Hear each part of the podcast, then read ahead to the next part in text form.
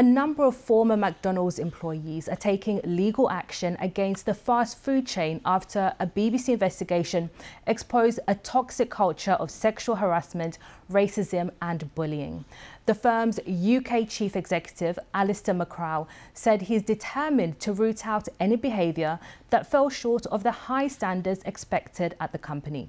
Our correspondent, Zoe Conway, reports. Ed is studying for his A levels. He started a new job at McDonald's at the beginning of the year.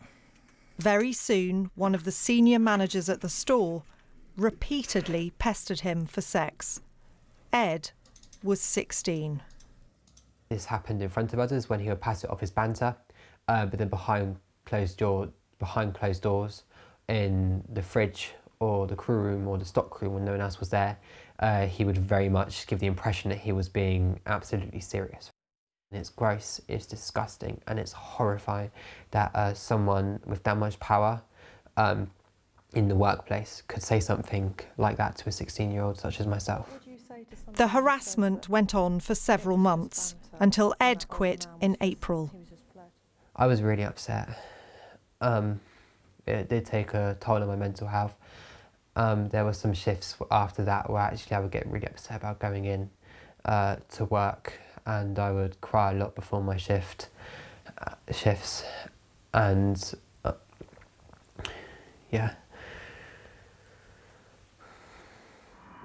In July, a BBC investigation revealed that more than 100 current and recent McDonald's employees alleged a toxic culture of sexual assault, harassment, racism, and bullying at the company. Several McDonald's workers told the BBC that they were too scared to complain to managers because they didn't think they would be believed. You went to a senior manager and asked for help. What happened? I tried to explain to a senior manager that someone who was much older than me was uh, sexually harassing me and making sexual comments to me. I was then informed by the person I tried to report it to that if they heard any more about this, um, I would face severe consequences, including not being eligible for a promotion. Ed is one of a number of ex McDonald's workers who are taking the company to court. It could be the first Me Too group action in the UK.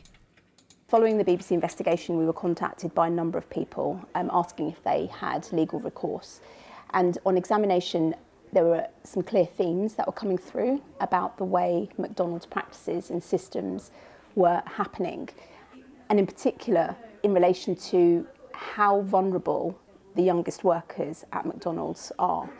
And we felt that they should, McDonald's should be held accountable by this young group of people.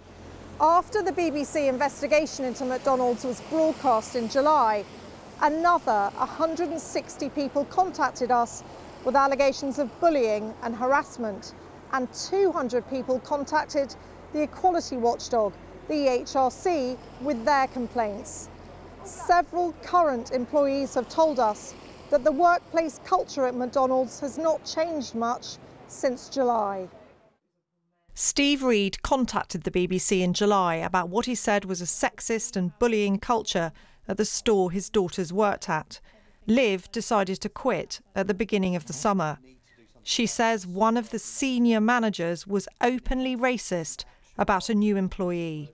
There was a member of staff fairly new to the store about two or three weeks in, and she was Sikh, and pretty much um, there was a comment made about how it was her type of people that bomb us. Hearing something like that disgusted me because I don't get how you can. You're supposed to be almost setting an example for people, but you're openly and freely saying stuff like this. Is it you're still working there? Yeah. Has it changed since Liv left? It's exactly the same.